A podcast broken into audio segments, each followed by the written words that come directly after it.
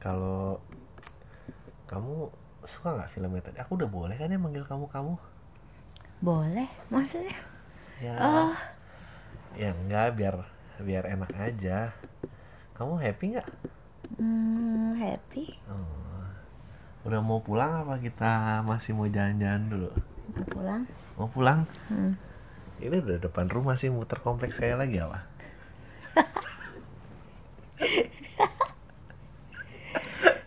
Enggak, ah, udah capek. Udah capek pulang aja. Iya. Kamu kalau aku cium ada yang marah nggak? Udah nggak ngokut gue. Eh, lu semua lagi dengerin podcast awal minggu. Eh, podcast awal minggu tanggal berapa sih nih? 27 Februari 2017. Em, gimana kabarnya semua? Eh, semoga yang gajiannya 25 hari ini udah gajian. Eh, happy kan lo? Berasa kan lo? Passion lo ada balasannya.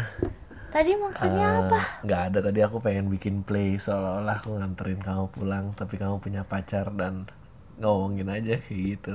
Kamu tuh nggak jelas banget deh. Kalau penyiar radio tuh itu bridging. Abis kayak gitu tuh langsung bilang. Jadi Ada- ini nggak, ada. itu itu norak kalau radio kan eh ini ya hahaha keren terus lagu gitu kan kabur. Eh, oh ya. Ya nggak suka aku. Jadi kamu tadi ngapain kayak gitu? Ya nggak apa-apa. Eh, eh, pembicaraan kita tuh selalu orang bikin orang senyum-senyum seolah-olah eh, nilai keromantisan ini tuh sophisticated Hmm. Enggak di tadi aku mereka. sempat lupa. Aku Ya, bingung apa-apa. kamu nga- ngapain kamu nanya? Enggak itu biar real karena kalau kamu Oh, ya. kagetnya kayak gitu kan kayak kayak kayak zaman dulu gitu. Tangannya boleh aku pegang gak sih? No.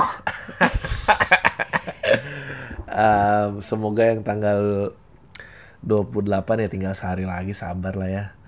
Em, Tapi kamu dulu cakep nggak? aku dulu cakep Uh-uh. enggak sih. Tapi punya pacar. Em, pokoknya mulai pacaran serius tuh 3 SMA mau lulus. Hmm. Kenapa ya? Ya enggak. Jijik aja dengernya. Aku nyangka itu lain yang bener-beneran pernah keluar ya. Pernah nggak? Pernah kan? Jangan bohong. Pernah kayaknya. Pernah. Ih norak banget. Kenapa norak? Semua orang lakuin kok. Enggak, aku nggak pernah digituin orang. Eh, tapi tapi I do that I I Eh. I do that eh, apa namanya sar sarcastic bukan sarcastic sih lebih kayak anjing nih orang corny banget ya gitu and then it would it would make a laugh gua nggak actually Don Juan yang kayak natap natap nanar gitu dulu ada tuh temen gue kayak gitu. Ada? ada lah. Ngapain kamu temenin? ya dulu satu tim basket. Terus nyetir mobil sok-sok natap nanar masa depan gitu. Terus kayak kalau ada lagu sendu oh ini dia nih lagu gua banget. Terus kayak zaman itu uh, Coldplay Trouble kan. Neneneneне gitu. Gue aku paling nggak tahan sih kayak gitu gitu Hmm. so kalau perempuan yang nganggep kayak "Eh, anjing nih si Adri jijik banget oh, perempuan itu nggak punya selera humor Hmm. tapi kalau she would laugh she she knows the Aku character ya exactly Tapi kan aku tahu kamu, jadi it's not fair. Eh, iya tapi kalau if you have a taste of jokes mestinya dia nggak segitu underestimate-nya orang sampai Tergantung. sampai dia ngerasa bahwa this is real. Nggak kalau Tergantung dia tadi ngomongnya gimana kelihatan kan kalau lagi apa? actual lagi pas actual eventnya gitu mukanya muka pengen ngejok atau muka oh sok tapi kan the best ganteng. the best part of makanya aku nanya kamu dulu eh, cakep nggak? Enggak. Menurut kamu emang emang itu lebih working di orang cakep apa gimana sih? Ya enggak aku tadi berusaha membaca cara kamu nanya. Kamu apa? Aku berusaha cara membaca cara kamu nanya. Hmm. urusannya apa sih? Aku I still don't get it. Ah udahlah. Oh bedanya itu. Kan lucu lagi kayak misalnya kayak emang kamu nggak boleh nyium kamu? Enggak Maksudnya sosor aja gitu langsung. Iya. How do you expect people to kiss someone sih? sosor Sosor ya? tergantung momennya Eh, I- aku nggak suka lo ditanya boleh cium apa enggak oh ya tapi... tapi maksudnya kalau if you...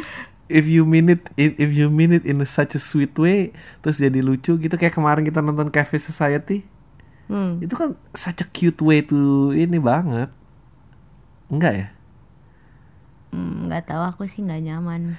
Nggak, kamu tuh kamu tuh you think you don't like you don't like funny stuff until you met me. Enggak. Kamu tuh kamu tuh kamu tuh cuma Tapi suka sama orang-orang yang cool yang bisa live up to it and then anything below that kalau nggak di situ kamu nggak suka pasti. Tapi aku punya Dianggap jijik. reference-reference yang Ya tapi no, no nobody ever pull it off in front of you kan? Oh ya. Maybe udah lupa. Iya, sok banget loh. I would say eh, kan, ya. Emang kamu minta izin? Enggak lah. waktu Enggak sih. itu. Enggak. Waktu itu kamu tuh jangan buka-buka kartu orang aja. Ngapain sih? Pacarnya marah nggak? Cah. Asik. Basi. Mau mau enggak enggak. Dia ya, kayak dia udah di mobil sama lo gitu. Ngapain sih lo tanya lagi ya nggak sih? Hmm. Iya, ngapain? Ini iya ngapain? Pasti kan udah nggak apalagi sekarang gitu di di era sekarang yang pasti lo nggak mungkin nggak browsing dulu soal perempuan ini sebelum lo Ah. ajak pergi. Lihat di Facebook aboutnya. You would already know what kind of Ah. person she is. Ya ya. Au- au- Gue akan lihat aboutnya kalau dia nggak state relationshipnya. Gue akan lihat fotonya. Kalau fotonya banyak sama cowok yang konsisten itu terus tapi relationshipnya nggak di state, berarti dia complicated. Ya, Tapi nggak mau ngaku. iya. Nah, kalau complicated itu selalu ada celah. Hmm. Selalu ada kayak, ah, memang No, bukan Happy ya? tuh aku. emang happy ya? Happy apa? Emang sama cowok kamu happy? Maksudnya? Enggak maksudnya. Oh, Ah, kamu lagi nanya. Lagi itu emang kamu happy? Emang dia gimana? Katanya? Iya, aku nggak nyaman loh kalau ditanya gitu. Ah, tapi itu tergantung sih. Nggak Ter- karena aku tuh Enggak tergantung state of mind kamu. Kalau kamu datangnya, kamu datangnya dalam keadaan curhat, tiba-tiba udah vulnerable kebuka, itu attack ke sisi itu bisa banget. Anjing gue tuh kayak. Hmm. tapi tapi aku nggak suka tuh cowok kayak gitu karena gini if I'm happy with the guy I'm with Ah. I wouldn't be there with you like here with you in a car kan Oh iya iya benar benar. Oh enggak kalau kalau kamu nggak appear sedih, Ah, dan terus kita having a good time dan apa itu sih nggak usah ditanya. Ya. Tapi kalau kamu ah, sama aku satu mobil, terus kamu kelihatannya sedih, terus Hmm. kamu ngebuka sedikit sama relationship kamu, itu akan dikejar ke bawah sana sih. Hmm. Well, you know, if he kalau dia nggak treat kamu bener ya, ya udahlah nikmatin yang ada sekarang aja, you know. Kita anggap aja trip ini untuk selamanya. Aku nggak suka tuh Kenapa? kayak gitu yang nggak apa-apa kayak film yang make skenario aja uh, it's Ya karena kamu karena kamu orangnya nggak percaya sama orang, so you won't jump into a car with someone yang eh, apa namanya dia apa yang kamu udah buka luka kamu. hmm, Tapi ada perempuan yang masuk udah langsung ngebuka lukanya tuh ada. ya aku tahu Ya jadi jangan salahin cowoknya dong. ya tapi cowoknya yang nggak asik aja nanya-nanya kayak kalau misalnya cowok itu kalau misalnya cowok itu aku nggak bilang patronizing ya tapi kayak tahu membaca suas- eh, situasi or like experience and confident he wouldn't ask such things Ya tergantung. Kamunya kamunya min- nangis-nangis minta dipeluk. Apa gimana? Kalau kamu nama ya kan pasti paling nggak kalau kamu nangis udah peluk kayak iya ya udah ya udah ya udah nggak apa-apa ya udah lupain aja. Ya udah kan pasti paling nggak ngomong gitu. Iya iya iya. Lu sok banget sih. Hah? kamu tuh tuh kamu tuh tuh sok ta- sang- tangguh banget and everybody itu mis having misconception about you. Mm-mm. ya kan Ya, makanya jangan norak. Loh enggak lah. Aku udah nggak ada waktu buat kayak gitu dan nikah juga. Ya sekarang. Apa dulu? Enggak. Enggak juga. I don't think so. I don't think so. Emang ah, enggak. gitu you're so guarded. I'm sure you're so guarded. Lo nggak nunjukin ini either gue seneng tapi lo nggak baca. Ya pokoknya aku ngerti sih. Kalau ke kamu tuh jangan melo melo melo out tuh pasti akan dilepeh sih. Iya apaan nih Heeh. tapi ada cewek yang melo ya harus adaptif cowoknya Mm-mm. tapi enggak sih jangan pernah deh Apa? kalau kalau nyelamatin dari orang yang kelihatan desperationnya itu putusnya juga susah Iya.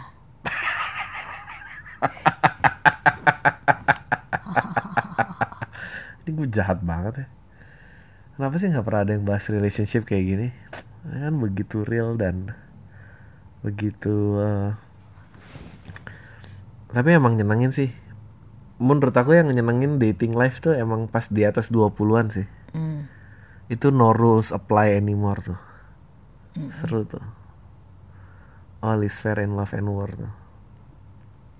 Ya nggak? Iya. ah nggak seru. Aku pengen bahas yang lain ah Aku lagi nyari sanggul. Eh jangan, jangan dikasih tahu buat apa Iya tapi aku lagi nyari sanggul. Rambut aku lagi pendek.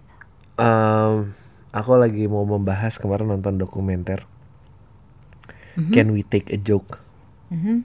dan Am I am I in this for the whole duration or oh enggak enggak terserah you any aku seolah-olah kayak ngomong ke orang aja you don't have to say anything you can just ignore it Oke. oke Ya kenapa tadi aku lagi ignore kamu bilang kamu bilang ah udah lah gitu. ya kalau tadi kan tentang relationship kamu udah jump in Kalau ini udah bukan tentang relationship. Heeh. Ya udah.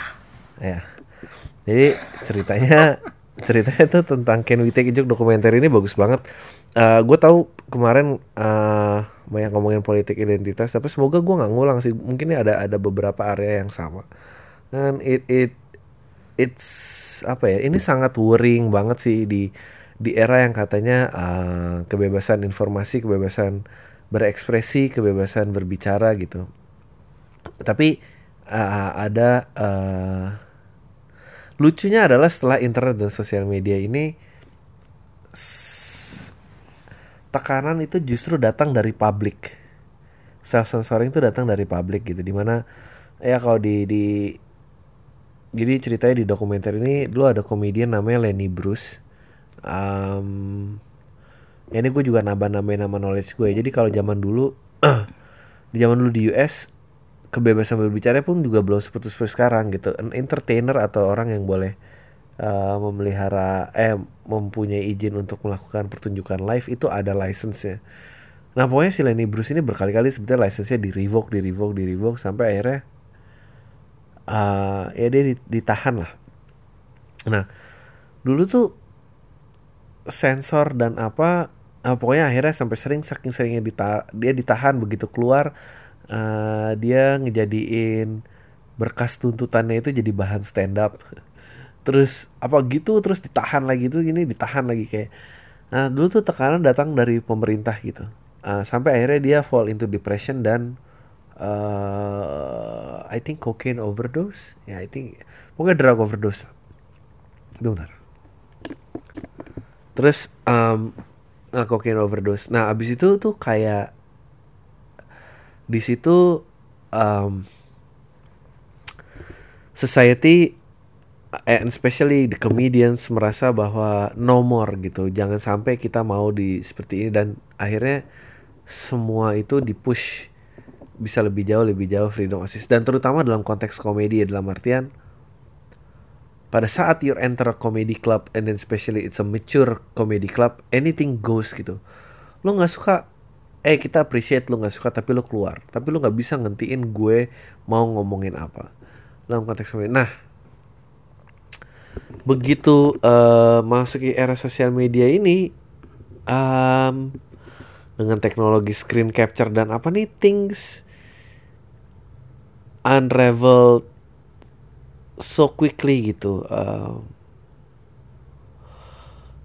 a- akhirnya malah pemerintahan atau otoritas tuh tidak tidak membungkam lagi tapi yang keluar nih jadi orang-orang yang self righteous ini malah self censoring dan dan taking things out of context uh, too quickly.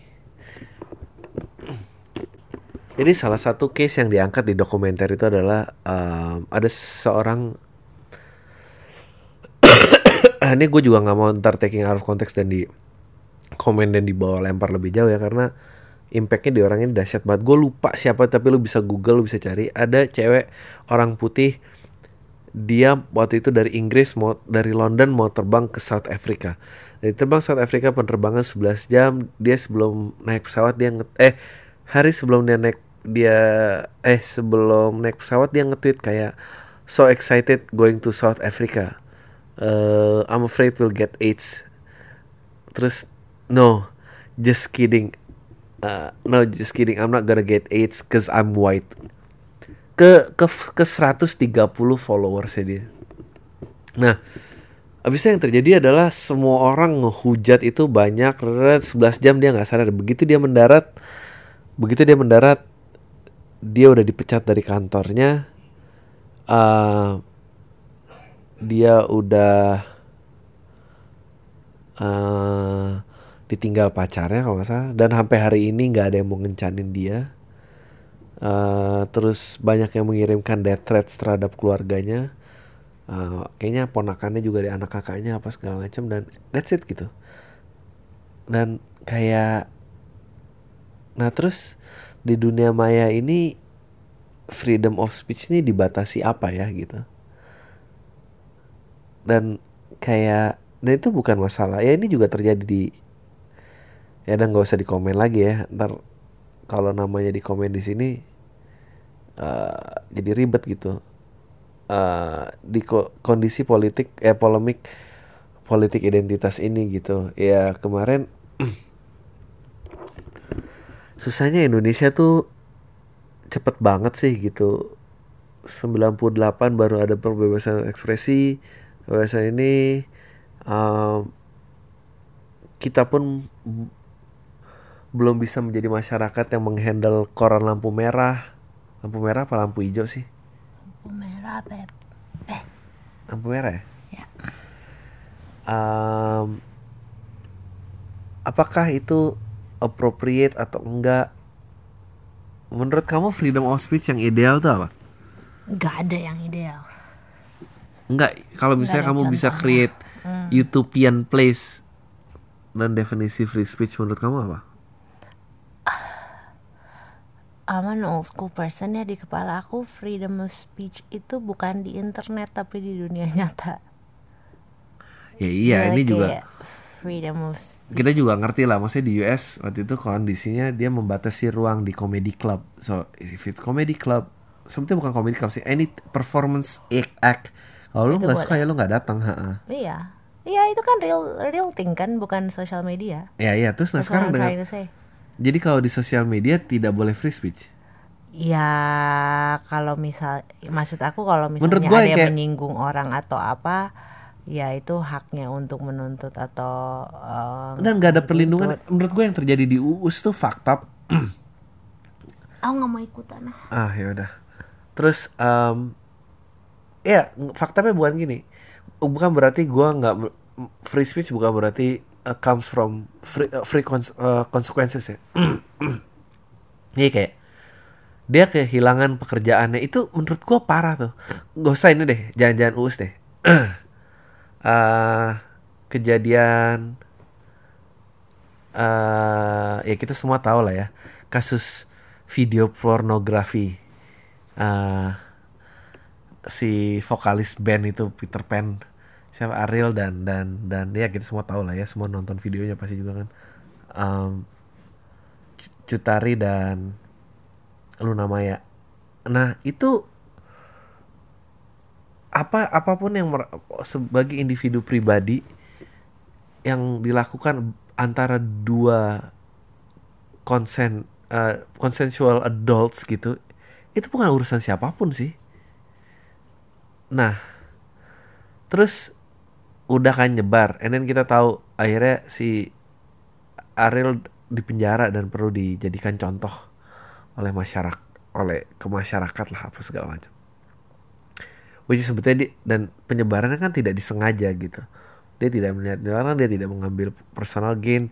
Ya kalau dia keadaannya misalnya dia terikat misalnya dia dalam keadaan merit misalnya waktu itu Ecu tadi kan tidak di temukan dalam keadaan merit gitu eh, nggak uh, ketahuan Nah kalau misalnya itu terus negara mau interfere itu masih mending deh karena dua-duanya punya ikatan sama negara. Ya tapi kayak namanya gitu kayak ya udah terus didis, dibully, kehilangan pekerjaan, kehilangan pendidikan, nggak nggak ngelanjutin di kampus ya karena orang-orang nggak mau terasosiasi. That's itu aneh sih menurut gue.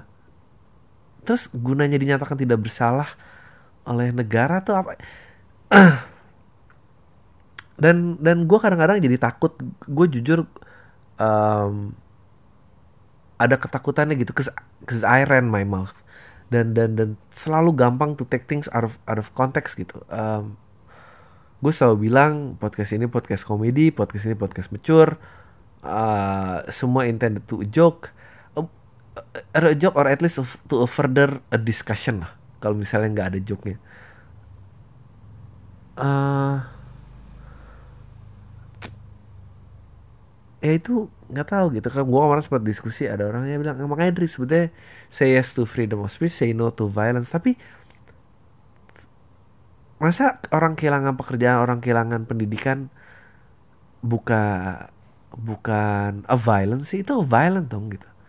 Belum lagi kita ngomongin uh, misalnya kasus si Charlie Hebdo gitu uh, dan itu dan itu lebih rumit lagi karena itu melanggar uh, apa namanya ke ke wilayah kesakralan orang gitu. Sebetulnya bukan cuma agama Islam memiliki wilayah kesakralan gitu untuk tidak langgar. Kemarin Charlie Hebdo. Misalnya lo di komunitas African American lo menyebut the N word bukan N word tapi the actual word gitu. Itu juga wilayah sakral mereka. Uh, be bercanda Nazi di masyarakat Jerman itu juga wilayah kesakralan mereka. Uh, nah tapi apakah melanggar kesakralan? Apa emang kita we just can't take a joke gitu? Or apa? Ah, ya. Kalau dipikirin tujuan besarnya sebetulnya yang menyenangkan dari sebetulnya jangan ngomongin joke lah. Art lah expression dan segala macam. Terus kalau nggak mau diomongin kapan nggak sakralnya gitu?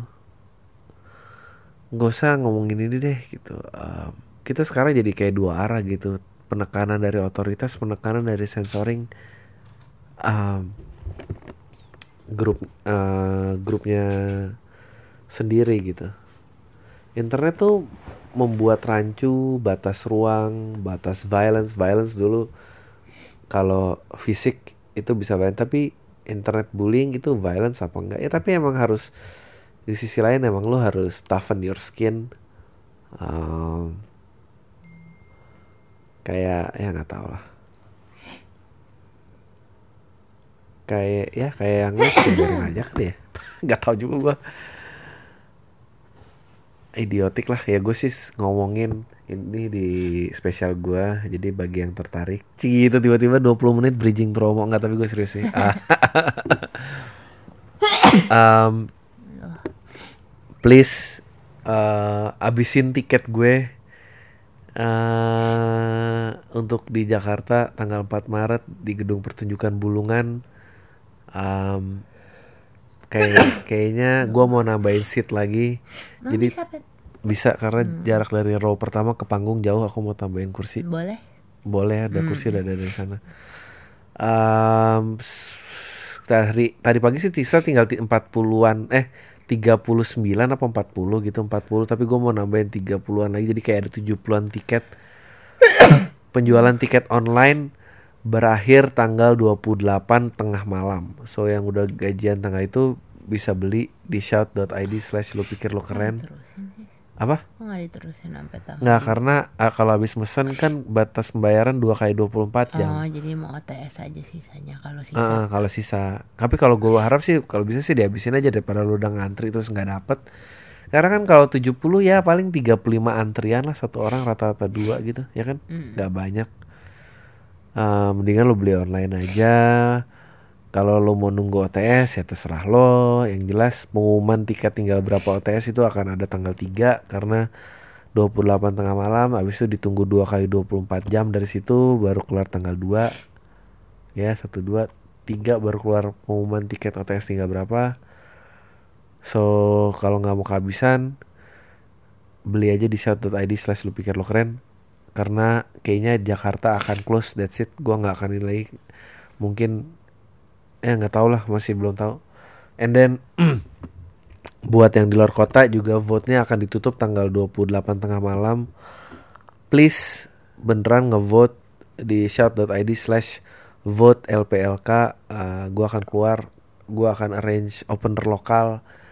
Gunanya untungnya apa? Untungnya kalau lo ngevote gue bisa milih venue yang appropriate gue bisa kira-kira berapa uh, dan yang ngevote dapat akses untuk beli duluan. Um, gue kalau ngeliat di analytics gue Surabaya banyak tapi yang ngevote dikit gue nggak tahu nih Surabaya gimana. Yang jelas uh, Bandung kayaknya jadi tapi gue nggak tahu angkanya bener apa enggak kalau ntar venue-nya kecil jadi nggak cukup apa gimana ya like you know gue gue pengen ada lah buat lo semua sedap. Ya udahlah itu aja let's get to the questions. Ah udah udah. Kan cukup kan bahas tentang itu. Biarin aja freedom of speech bisa tercapai kapan. Um, gue sih percaya berbi freedom of speech tuh cuma bisa dilakukan terhadap orang-orang yang tepat. Jadi gue mendingan juga diem-diem aja. Gue nggak di gue nggak encourage orang buat ayo dong subscribe komen. Gue nggak mau komen yang memancing. Aduh. Oh yang terjadi sama PewDiePie itu juga fakta menurut gue kayak anjing. Meskipun gue tuh nggak suka vlogger nggak suka youtuber gitu tapi kalau orang dihajar terus lo cabut mata pencariannya karena anjing aja sih weird sih menurut gue di satu sisi juga YouTube bukan hakim yang paling oke okay lah karena yang terjadi ternyata kalau lo age restrict lo nggak bisa nggak bisa dapat iklan. Padahal sekarang gini kalau lu jual iklan mobil ngapain sih lu jual iklan ke ik, mobil ke underage kan mereka nggak ada duit juga. Iya kenapa gua nggak ada iklan? Ya kan jadi ini kan sebuah cycle yang tolol gitu. Ya inilah kalau kalau teknologi tuh dipush duluan demi keuntungannya bukan ngebangun society-nya gitu. Lo lo nggak pernah tahu impact uh, chain message berita hoax dari WhatsApp terhadap orang-orang yang mentally nggak stable gitu tapi kan karena orang yang make semua dianggap potensi market. Ah stupid lah semua orang. Oke. Bang minta tips biar gua nggak jadi orang yang pikir dong. Gue pikir parah nih terutama pas milih pasangan. Tolong jawab di pam. Uh, menurut gua kalau lo punya pilihan memilih pasangan ya pilihlah. Tapi kalau emang cuma satu satu satu yang gak usah dipilih ya itu aja. Ya gak sih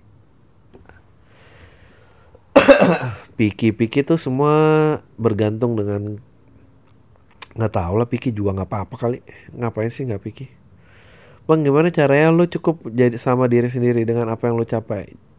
Dengan apa yang lu buat? Jawab di Pam well kalau gue sih simple selama yang gue buat berani gue pamerin gue bangga orang-orang terdekat gue bangga gue ngerasa cukup sih. Anjing. Bang tolong jawab di pam yang ini nggak dibacain nggak apa-apa kalau lo keberatan. Gue pernah baca kasus tentang ibu Kalbi. Dia masuk thread ego.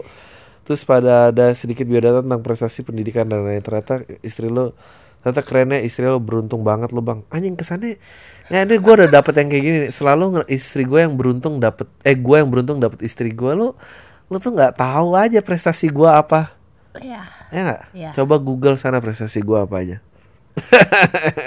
banyak nah gue mau pendapat Nah, gue mau tahu pendapat lo nih. Gue 23 tahun. Gue 23 tahun dan oh sampai 3 thread gini. Gue itu tipe cowok yang nggak bisa punya pacar dengan cara dikenalin. Pasti ada yang deket gue. Temen atau adek-adean. ya gitu lah nama pacaran pasti gitu-gitu lah. ya walaupun cewek uh, gue itu biasanya alim bahkan ada yang salim sama cowok ah ya walaupun cewek gue itu biasanya alim bahkan ada yang mau salim sama cowok aja nggak mau. Oke. Okay. dan gue di awal-awal pacaran pasti sayang banget ke cewek gue. Tapi kalau udah enam bulan pacaran pasti jadi basi gitu. Dan akhirnya gue cari perkara supaya diputusin. Kalau gak diputusin gue juga ya gue yang mutusin dia. Menurut lo gue cowok bajingan gak bajingan. Enggak sih nggak bajingan. Bajingan tuh ceweknya banyak. Kalau lu tuh eh, nggak guna aja. Ya lu labil aja kayak ABG terus supaya gimana nggak bajingan tuh gimana? Supaya gue bisa betah sama dia dan gak gonta-ganti cewek gimana? Thanks bang. Ya menurut gue nggak ada yang salah sih enam bulan diputusin enam bulan diputusin. Tapi cari-cari kesalahannya itu sih. Menurut gue lu nggak bajingan sih lu pengecut aja. Kalau enam bulan mah eh sorry kayak bilang aja this is eh this is not working out. Kayaknya gue nggak ini lo baik gue guanya yang ini. Ya gitu kayak ya lu tuh emang brengsek. Ya lu kan karena nggak mau dibilang brengsek sama orangnya aja jadi gitu gitulah bang kalau boleh kasih referensi film yang lu suka dong. Thanks sukses selalu untuk podcast gue sering banget ngomong ini kayak harus dicari deh. Kemarin gue baru nonton Cafe Society itu bagus. Apa sih? Split bagus. Kalau suka Woody Allen Cafe Society bagus. Ehm, film apa lagi ya? Bukan 8 tuh tonton lah bukan 8 Hmm. ada gue cuma dua detik tapi filmnya bagus filmnya dekat dengan kenyataan filmnya lucu. Ehm, ya ini kembali lagi ke freedom of speech ya. Itu bukan 8 kalau lu cermatin itu gue harap film itu sukses. Karena kalau orang cuma pengen ngerasa tersinggung doang anjing elemen film itu banyak banget lah yang bisa dipelintir Ah, ya nggak tahu lah. Gue tuh cuma nggak ngerti kayak ngapain sih diomongin kalau itu menyinggung sama orang? Ya, anjing kalau kita ngomongin yang nggak menyinggung sama orang gue nggak ngerti sih ngapain kita ngomong. Weh menyinggung? Kayak lo tersinggung karena lo pengen ada progres kali? Itu batasan lo di situ lo pengen lebih gede lah atau apa? Jadi marah-marah. Ah Em, menurut lo Indonesia udah darurat kafir-kafiran gak sih Dri? Gue gue yang jelas-jelas kafir jadi ngerasa nggak nyaman. Rumah yang di dekat masjid tiap ceramah kafir kafirin orang terus. Yang Islam takut nakut nakutin mau Cinanisasi dan lain-lain. Dan Cina paranoidnya Indonesia mau dijadi negara Islam kayak Arab. Jawab di podcast. Ah darurat sih? Enggak sih. Gue karena nih pembicaraan gue itu yang bareng Safik Ali Zen RS tapi itu kayaknya nggak jadi tayang deh karena bahaya banget kontennya. Em, Arman Dhani gue sama Ipang Dewe kalau menurut apa Zen yang sangat membahayakan adalah kalau dilihat dari sejarah menjadi bahaya adalah pada saat polemik grup-grup yang menciptakan polemik ini dapat akses ke senjata itu jadi bahaya. Kalau enggak sih ini tidak seperti tahun 65 atau tahun ya bahkan 98 pun juga di, dipersenjatai kan ada beberapa pihak. Em, sebetulnya bahaya sih enggak tapi kita cuma end up society yang hating each, each other aja sih itu yang itu yang bingung sih. Jadi kayak segregasinya tuh segregasi dalam hati gitu loh kayak ih anjing lo orang taat agama banget males gue ih lo orang ini banget lo orang ah, kayak kayak gitu gitu tuh. Ah tapi ya juga nggak tahu lah. Gue sih percaya ya emang bener. Yang namanya bersatu kita teguh bercerai kita runtuh tuh bener. Emang untuk menghadapi semua kebencian ini kebencian ini nggak boleh disatukan emang harus diceraiin. Harus kelompok kebenciannya jadi kecil-kecil baru bisa tuh diatur pelan-pelan. Kalau kayak gini tuh apinya tuh jadi gede banget. Ya bersatu kita teguh. Nah kalau semua bencinya tuh bersatu tuh emang teguh banget tuh kebencian itu.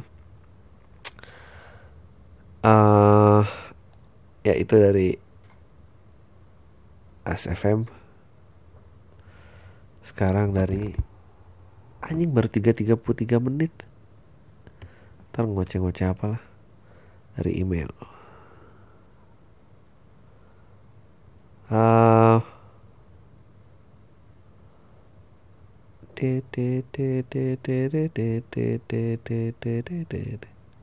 Oke, ini email gua kedua bang.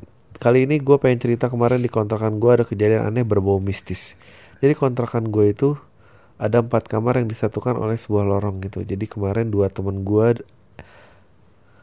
ada di kontrakan di dalam kayak di dalam kamar masing-masing. Terus ada yang lihat bayangan berkali-kali dan cepat bolak-balik. Ah, telek lah nih. Berapa kali teman gue diem aja terus habis 3-4 kali teman gue nutup pintu dan kunci kamar. Nah teman gue yang satu ini nggak tahu kalau ada kejadian itu malah keluar buat ngerokok.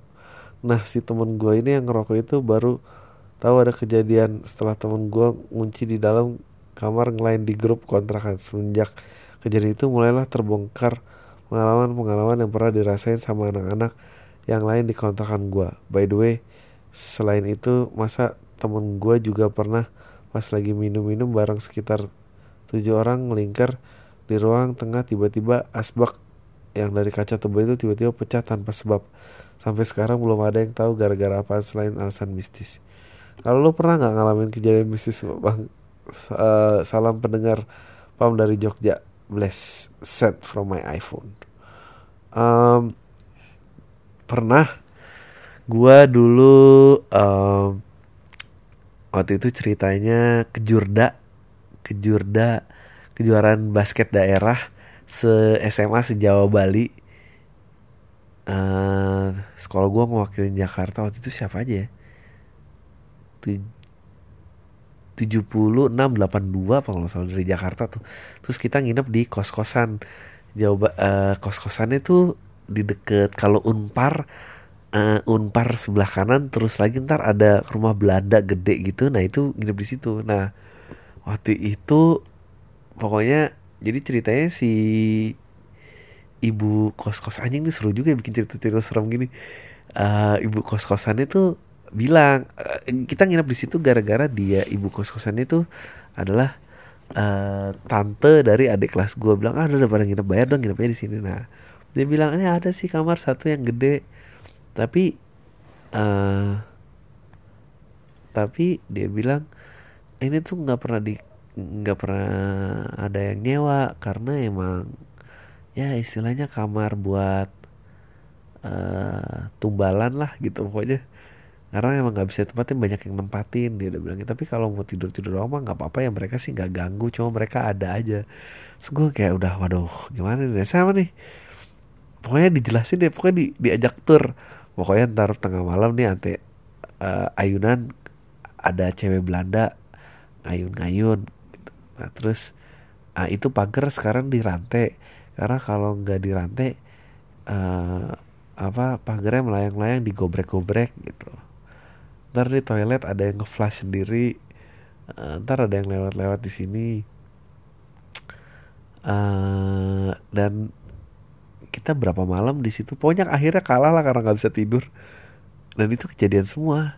Kocir kocir kocir kocir kocir gitu. Terus kayak malam pokoknya mulai ngerasa aneh gara-gara lagi main kartu main 41 pokoknya eh tunggu nih kartunya lengkap apa? Ya zaman dulu.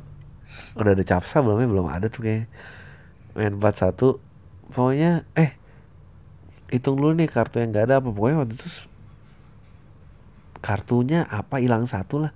Oh tujuh skop misalnya gak ada. Terus udah tujuh skop joker ya ganti joker. Terus main main main main terus kayak loh kok ini tujuh skopnya ada? Gimana sih? Terus pas dihitung lagi kartunya lengkap. Dari situ kita udah mulai ngerasa anjing aneh udah tidur aja lah. Terus ya udah pas tidur tuh ya di lorong itu ada kaca ada orang lewat-lewat terus pintu pagar gojrek gojrek gojrek gojrek gojrek. Uh, terus kayak ada bunyi flash nggak berhenti berhenti terus terus gitu. Terus gue kayak kebangun gue ngitung tim basket gue lengkap tai lah gitu kayak. Tadinya tuh sok-sok tek-tekan tempat gue tidur sini gue tidur sini akhirnya semua ngeringkuk deket-deket tai lah itu jawabannya gue pernah ngalamin itu gue pernah ngalamin ketindihan tuh gue juga pernah tapi ketindihan tuh nggak tahu itu beneran apa emang ada alasan psikisnya sih ketindihan tuh karena capean sih gue udah nggak tidur tiga hari tuh waktu itu ya gitulah Bang lo ada niatan nge-interview pendengar lo sendiri nggak selain teman-teman lo sendiri? Nggak ada. Ngapain? Ada yang menarik nggak? Uh, by the way yang gak gue interview nggak teman-teman gue sendiri kali. Itu orang-orang ada prestasi dan menarik buat gue ngapain sih lo pengen di interview sama gue uh, apa nih? Tuh bar um, Assalamualaikum Bang Ad, Bang Kalbi, gue Andri. Gue mau nanya dong nanggepin kondisi pilkada sekarang di posisi yang memiliki orang tua dan mertua yang sayang besar berangan dan cukup fanatik dengan paslon idola masing-masing. Jadi tiap main ke rumah ortu harus pura-pura dukung paslon Ahok tapi giliran main ke rumah mertua harus pura-pura dukung paslon Anies apalagi ini lanjut dua putaran lagi yang satu ikutin ngumpulin KTP buat Ahok yang satu ikut aksi damai gimana ya bang enaknya makin ke sini uh, soalnya makin panas pakai segala teori konspirasi masing-masing. Mau diredam biar nggak fanatik-fanatik banget dengan pilihannya masing-masing. Gimana ya bang? Saran misalnya Rigas Andri ya menurut gue lo udah bener. Pura-pura aja lah. Nggak ada gunanya men. Kalau siap ribut sih silahkan tapi kalau gue sih males. Mendingan pura-pura aja. Kalau ditanya gimana aduh enggak lah. Uh, pilihan politik saya itu luber gituin aja. Langsung umum bebas dan rahasia gitu. Kenapa kamu ini nih ya yang enggak lah ngapain gituin aja tanya papa mau papa mau saya bohong apa mau kita berantem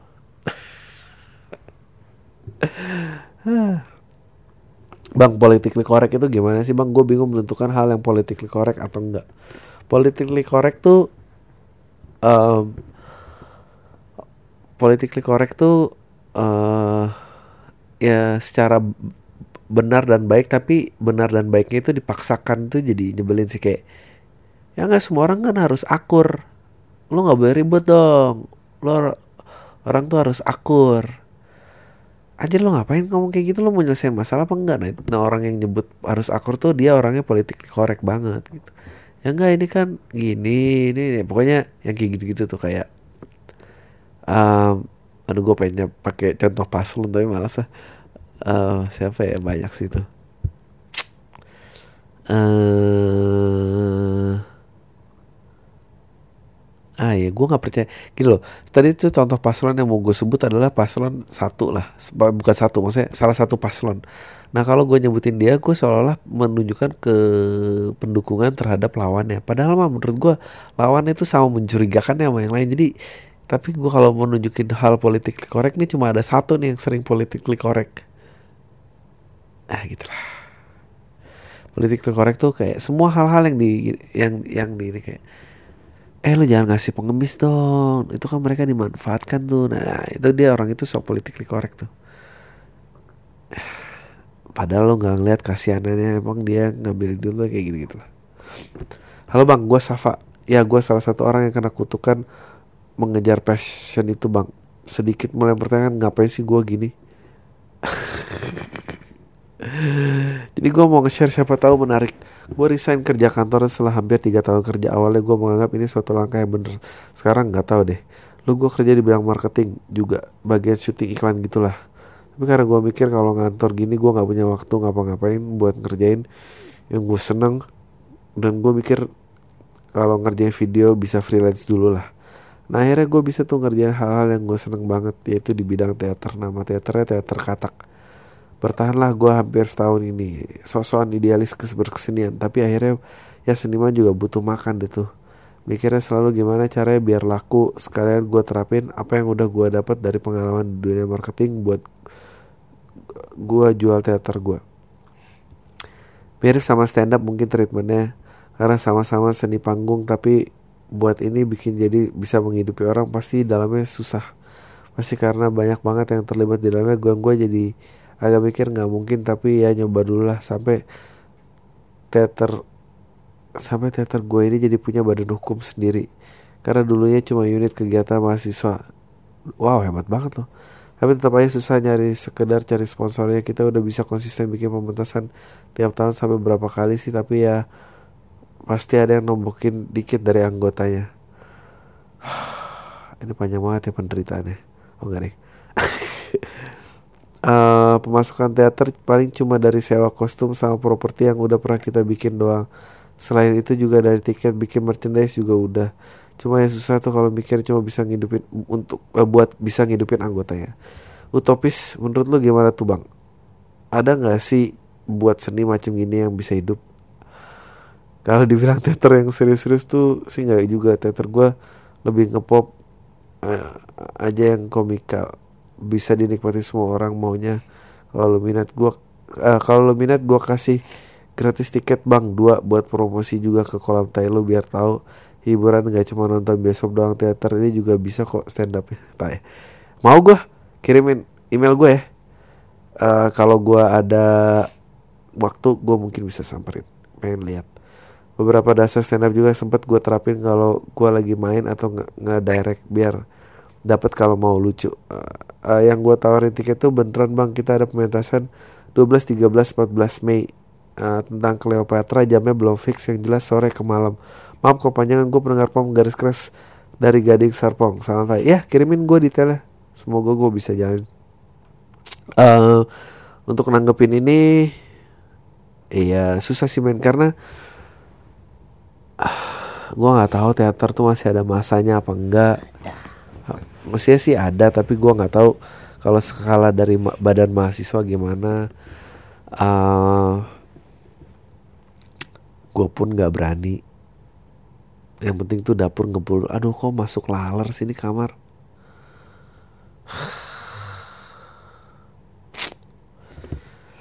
Ah gue mau apa tuh? Oh ya.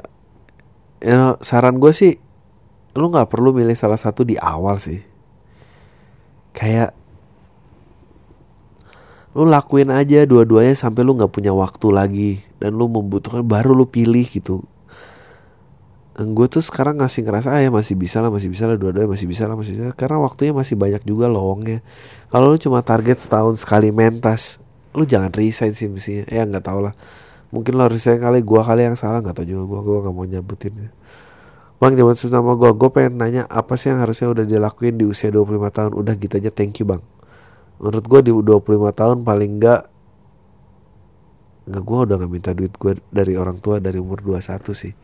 Eh 22 um, Gue gak bilang lo harus tahu ngapain dalam hidup. Gua gak bilang lo harus tahu passion lo gue gak tapi gue paling make sense tuh kemandirian sih. 25 tuh udah kayak 25 tuh kayak udah ada satu sampai tiga hal yang lo bangga banget sih yang yeah. itu hasil hasil achievement lo sendiri ya yeah, setuju bukan Sama. bukan lulus kuliah ya lulus kuliah atau lulus SMA emang harus yeah. kayak yang keren lah menurut lo itu aja sih Iya, kalau gue mandiri sih, jangan minta duit sih. Jangan minta duit. Aduh, berisik banget. Ya, dikit lagi, dikit lagi, 13 menit. Jangan sebut nama. Hey Bang Adri, salam tanya. Mau tanya gimana menurut Abang seorang Edward Snowden menurut Abang apakah dia seorang whistleblower atau traitor dan apakah privasi-privasi kita yang memang sudah diubuk-ubuk sampai segitunya? Bahkan mereka NSA bekerja sama dengan dua operator besar di negeri ini. Bagaimana tuh Bang? Jawab di Pam. Terima kasih. Iya menurut eh, aku nggak tahu bekerja sama dia eh by the way ditunggu main ke Surabaya saya udah vote bang semoga kejadian Surabayanya um, Edward Snowden tuh menurut gue adalah uh, pahlawan modern sih. Karena emang katro sih kalau lu makanya gue selalu bilang kalau lu ngerasa you live in a democracy society lu tuh bisa ngedemokrasiin apa sih sebetulnya selain memilih pemimpinnya? Lo nggak milih programnya lo nggak milih apa yang dapat dilakukan uh, uh, apa apa yang boleh dilakukan terhadap society pengembangan society di mana? Apa gitu demokrasinya nggak ada itu ya ilusi doang gitu. Gue inget banget gue kuliah waktu itu uh, lagi ngomongin etika beriklan atau apa waktu itu lagi ngomongin tentang uh, eh, RFID itu ada radio frequency identification nah itu yang ada di handphone kita. Itu yang bikin ada Google Maps dan apa kita tahu di mana bisa sign in apa, cek checkpoint apa gitu-gitu. Itu tuh lagi diomongin ini perlu ada nggak di setiap dan itu tuh lagi susah tahun itu uh, maksudnya masih mahal nggak mungkin lah rasanya jauh gitu. Apakah ini etis apa enggak gitu mengambil profesor did did we get vote to vote on that? Nggak ada tuh tiba-tiba ada di handphone lo aja and people always say kayak ya ya tapi kalau nggak mau lo selalu ada opsi untuk matiin apa gitu, -gitu. ya oke okay, gue bisa matiin lokasi tapi kayak ini kayak ya menurut gue sih segitu ya diubah-ubah sih uh, Bang, lu kan podcast mayoritas durasi satu jam. Nah, apakah track record teleponan bareng pacar lu segitu juga? Dan lu rekor teleponan berapa? Eh, ya nggak tau lah, gue nggak mau jawab. Nanya apa sih nggak jelas. Rekor teleponan lah pacar. Uh, Oke, okay, let's see, let's see. Zaman itu ya, kayak sejam tuh udah lama sih, tay segitu segitulah. Tai. Zaman itu ya. Oh, sampai pedes lah kuping. Um, halo bang santai, gue mau tanya sesuatu ke bang. Apakah lu, menurut lo, apakah aktualisasi di, diri seseorang itu perlu ditampilkan ke banyak orang? Misalnya kalau sedang mengaktualisasikan diri dalam tulisan genre apa pun, uh, apakah tulisan itu perlu dilihat atau dinilai banyak orang banyak? Well, um, oh ya kalau nggak salah di PAM dengan tamu kemarin lu sedikit menyinggung televisi Jakarta bisa menguasai nasional.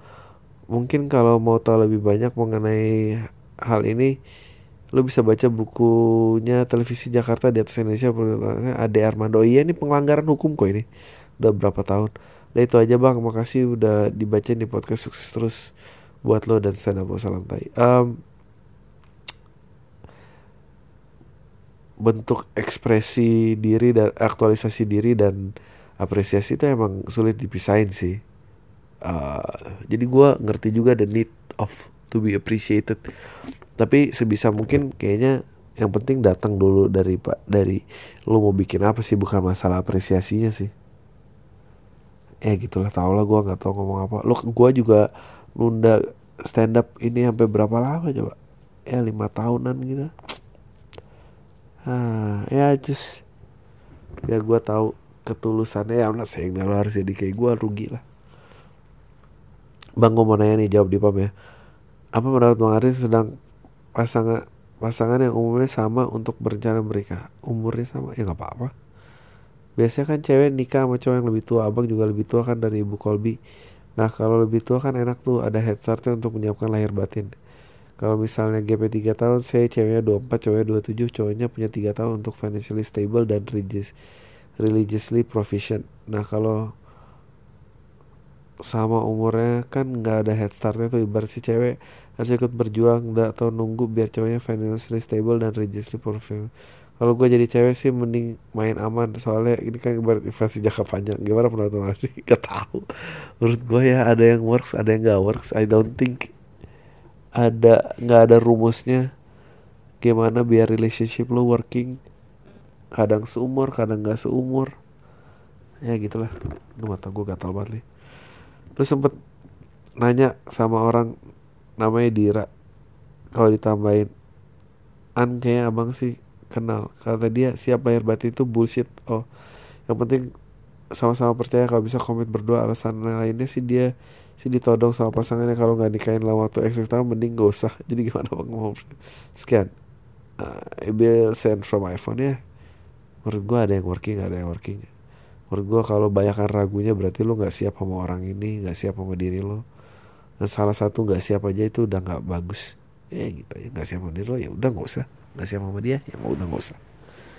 Ya hal Bang Adri gue tiba-tiba kepikiran nanya tentang olahraga nih. Menurut lo gimana pandangan tentang kiper cadangan ketiga? Menurut lo kiper cadangan ketiga tuh orang mengejar passionnya atau materinya ya? Gue udah coba googling susah senang jadi kiper ketiga tapi nggak nemu bang. Mungkin lo bisa jawab. Anjing lucu banget nih. Wow this is so funny. Semoga sukses lancar terus ya bang podcast dan karir stand up thanks bang. Um, ya gue nggak tahu cara menjawab uh, ini tapi pemikiran lo sangat lucu. Ini gue kebayang tuh sitkom kiper cadangan ketiga. Semoga makin banyak di banyak manusia seperti lo di Indonesia yang nggak cuma ngikutin pasar tai banget buat sosok ngatur pemikiran idealis demi kenyamanan mereka.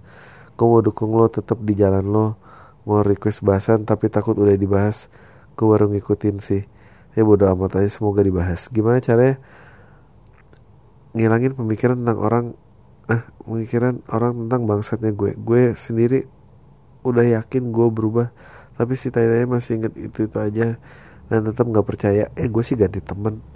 Lo pendengar baru ya gue sering banget ngomong nasihat ganti teman ganti teman aja. Bahkan gue ingin dipuji gue udah berubah tapi lo tau kan pandangan mereka ke gue itu ontolin banget. Gimana caranya? Gue fine fine aja dengan pandangan mereka dan lanjutin apa gue yakin jawabannya nggak klise. Ya ganti teman uh, dan jangan berubah ngarepin pujian. Ya kan sih?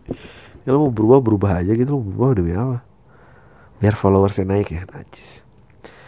Buat cewek ini bang sorry drama tapi nyata. Temen gue cewek ortunya broken home. Dia baru punya putus sama cowoknya pacarnya. Dulu sa lama sampai dia nginep gitu ke rumahnya. Setelah dia putus dia kayak hilang arah gitu. Sampai dia pernah nyoba bunuh diri. Gimana caranya supaya dia balik lagi? Hah? Apalagi sekarang dia berada di lingkungan tidak baik. Dan ditegur malah bilang biarin ini kan aku yang sekarang. Aku happy kok. Dan kamu gak ngerti aku siapa sekarang. Jujur dia kayak gitu lantas gak pantas banget jadi nakal. Lo ngerti kan ketakutan gue meskipun jawaban banget eh please lah bantu selesaiin. Ciela selesaiin. Makasih. Ini lo cowoknya ya? Ya itu bukan tanggung jawab lo sih ya gimana dong? Temen gue cewek artinya broken home. Eh lo temennya lagi? Apa lo pengen macarin dia? Bilang aja lah. Kalau kamu nggak bandel aku mau macarin kamu. Aku nggak kuat nih kalau kayak gini lo ngapain sih? Temennya baik banget. Nggak tau lah gue sih kalau udah gede mau biarin aja lah. Uh, oke. Okay. uh, jangan sebut nama maupun sumber email saya. Terima kasih Halo Pak Adri, saya rajin mendengar podcast dengan tamu dan saya sudah mendengar podcast dengan Benedion dan Mbak Swastika It's Good. Kebetulan saya penulis scriptwriter pemula dan saya memiliki skrip yang sudah selesai dikerjakan sejak setahun lalu dan sudah beberapa kali direvisi. Saya revisi. Ide ceritanya baik, nilai lokalitasnya tinggi. Walaupun itu memang hanya menurut saya. Tapi yang menjadi masalah adalah saya memiliki masalah yang sering Anda sebutkan. Saya tidak berada di Jakarta, tidak ada investor dan kru di sini. Dan untuk saya membuat film. Jadi pertanyaannya untuk Anda yang sudah cukup mengerti tentang perfilman anjing, gimana cara menjual skrip tersebut? Uh, well, I really need a very detail on this. Like, who do you think would buy a script from an amateur like me and how to send it etc. Menurut Anda, apakah skrip tersebut bisa saya jual tanpa kenalan atau link orang dalam? Ah, ini mah bisa. I mean, do they even read it? An answer honestly tanpa tai-tai seperti ya kalau skrip lo bagus pasti diterima kalau rezeki nggak kona thank you tai. Um, nggak lagu nggak jawab gitu. Um, I think menurut gue lo tahu akun-akun Twitter um, ya gitu coba aja lo mention lo DM lo apa uh, lo sebutin boleh nggak tes DM ke saya? Saya pengen cerita masalah saya tentang script writing terus lu bilang ah, saya punya script kayak gini gini gini uh, saya berada di daerah. Lu tanya aja ke mereka gimana caranya atau lu offer kayak apa kita bekerja sama pen, kalau emang anda menemukan skrip ini menarik ya anggap aja karangan berdua terus maju ke orang yang gue sih nggak punya akses mungkin orang-orang itu lebih punya akses. Aduh. Kenapa sih banyak banget nih Gue suka banget obrolan di episode minggu lalu juga sama obrolan Iqbal soal pilkada dan sosial media madness demokrasi. Apalah. Yang tamu dengan bareng Mbak Swastika juga bergizi banget tuh. Thanks banget. Gue jadi punya mimpi juga sih jadi jurnalis atau dunia kepenulisan sering sering bang undang tamu dari background atau profesi yang beda-beda gitu. Jadi nggak mudah pemikiran dan nambah wawasan khususnya buat umur-umur 20-an kayak gue. Oh ya kebetulan gue kuliah sospol. Pengen nanggepin soal pilkada yang kemarin selain ada soal dinasti politik yang istilahnya local strongman bos juga istilahnya persis kayak yang lo bilang mereka lah yang main-main di balik layar tapi mereka mungkin bukan konglomerat berdasi yang juga punya perusahaan besar tapi lebih ke gerombolan preman yang di mana mereka nggak punya jabatan politik yang resmi dan formal. Geraknya di jalanan tapi mereka punya power untuk menggerakkan warga atau masyarakat untuk memilih paslon mana yang lagi maju. Jadi kalau butuh paslon mau maju di suatu pilkada harus dapat restu dari bos preman lokal yang dapat power tadi dan tentu mereka ada di jalan dengan cara yang mereka lakukan. Uh, yang lebih miris lagi aparat yang berwenang juga nggak bisa menyentuh pergerakan mereka. Polisi juga pasti disuap biar mereka nggak ganggu pergerakan mereka.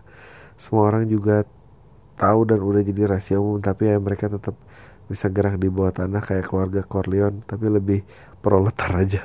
Kebetulan gue kuliah di Jawa Timur dan banyak banget tuh lokal strongman atau sindikat preman yang tiap di daerah. Dan di provinsi-provinsi lainnya pasti juga ada. Eh bang minta impersonate si Sutrisno dong yang dinasti politik kediri itu. Yang istri keduanya maju dua-duanya anjir kayak apa ya percakapan di keluarga mereka. Sama ibu Kabi juga boleh. Thanks bang udah dibacain sukses show-nya ditunggu di Surabaya. Um, ya uh, gue ngantuk. Gue usah di impersonate email masih ya. Oke. Okay. jangan sebut nama. Gue suka jok lu tentang pacar itu kayak nemu di jalan duit di jalan nggak usah mikir siapa miliknya dulu. Masalahnya gue suka kepo uh, apa yang udah dia lakukan di masa lalu dan apa gue salah dan bakal nyakitin perasaan cewek kalau nanti gue tanya itu. Ya iyalah nyakitin gembel lo gue punya gebetan tapi belum pacaran. Gue udah sering nginep di kosannya. Guys what? Gue belum pernah ngesek sama sekali karena dia nggak mau. Paling cuma ciuman sama grepe dikit. Ah tayal nah aneh kenapa dia nggak risih kalau tidur berdua sama cowok? Yaitu eh lu ngapain sih ngasih tahu detail-detail kayak gini ke gue yaitu sama cowok yaitu apa sih? Anehnya kenapa dia nggak risik kalau tidur berdua sama cowok yaitu gue apa lu dia udah biasa berdua kayak gitu menurut lu gimana bang? Ya menurut gue lu shut the fuck up. Lu mau sama dia nggak dulu gue kalau pacaran kayak gue hypersex kalau check-in ke hotel pasti abis 9 anjing sok banget sih lo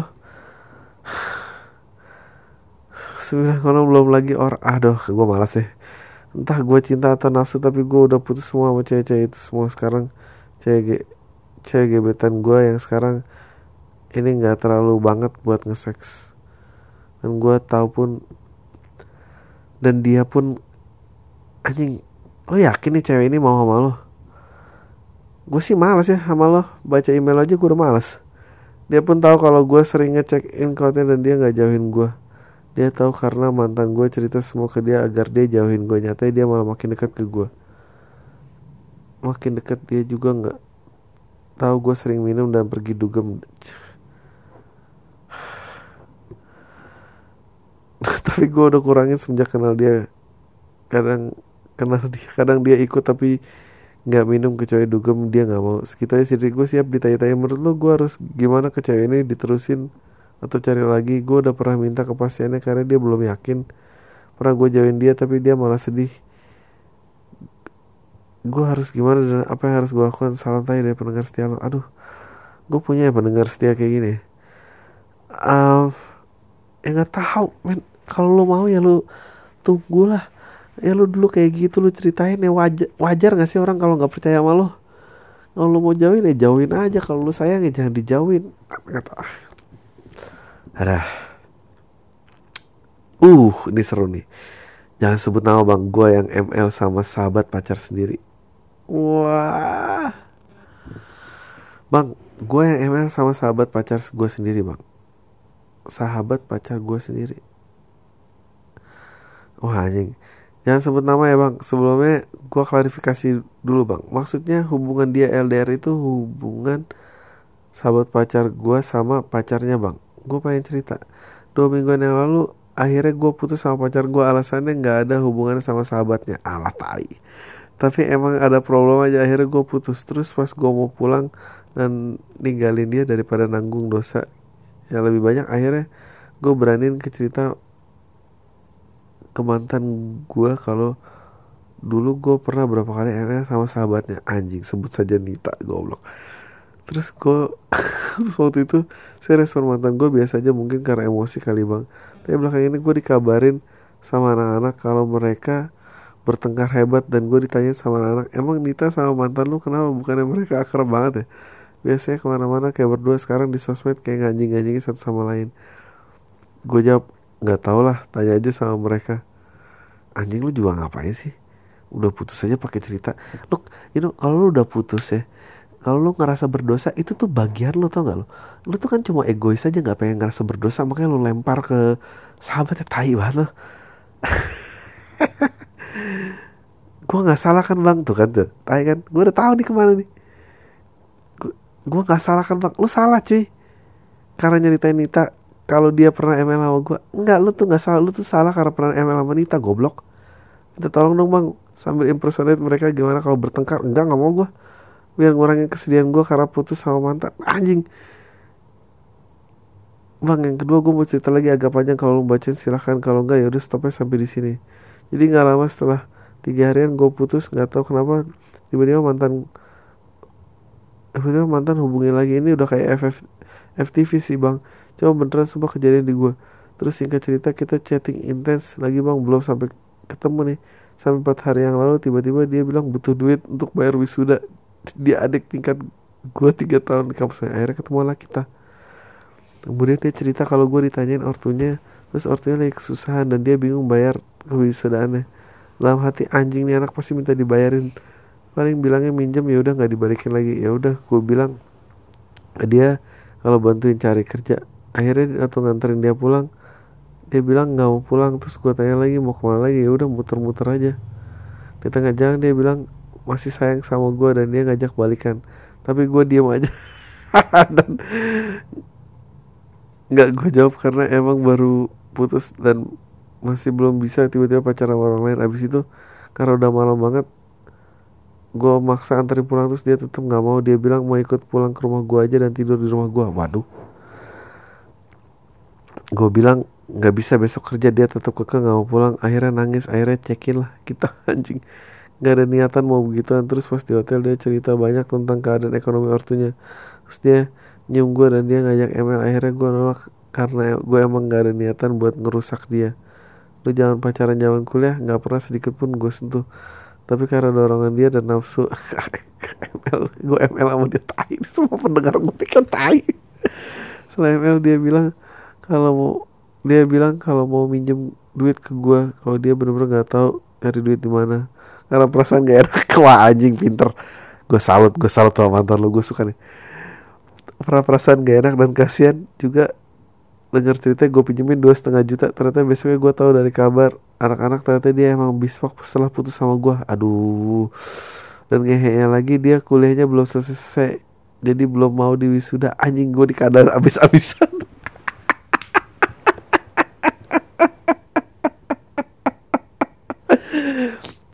dua hari ini dia masih ngechat-ngechat ngajakin keluar dan minta anterin ke kondangan gitu. Gue jawab nggak bisa. Dan kata karena alasannya dia kemarin sempat nanya ada emang kok tiba-tiba berubah ketus gitu? Gue malas sama dia bang. Gue ngerasa dimanfaatin.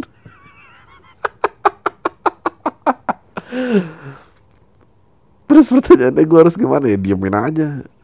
Apa gue harus langsung terang-terangan minta duit? Gue duit lu sih nggak akan balik sih. Rasain. Bego loh udah tahu mesti nggak emang udah tahu dulu kayak emang bakal diminta duit. Anjing gue banget lo uh, uh, duit itu sih nggak bakal balik. Atau gue harus marah-marah ke dia nggak usah walk away aja.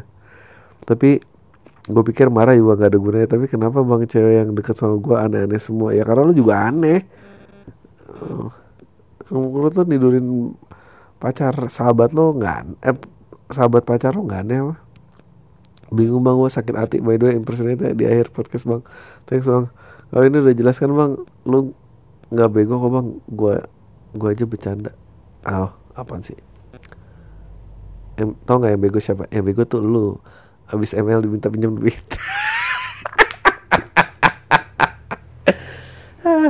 Dua setengah juta sih. Alexis lumayan lah.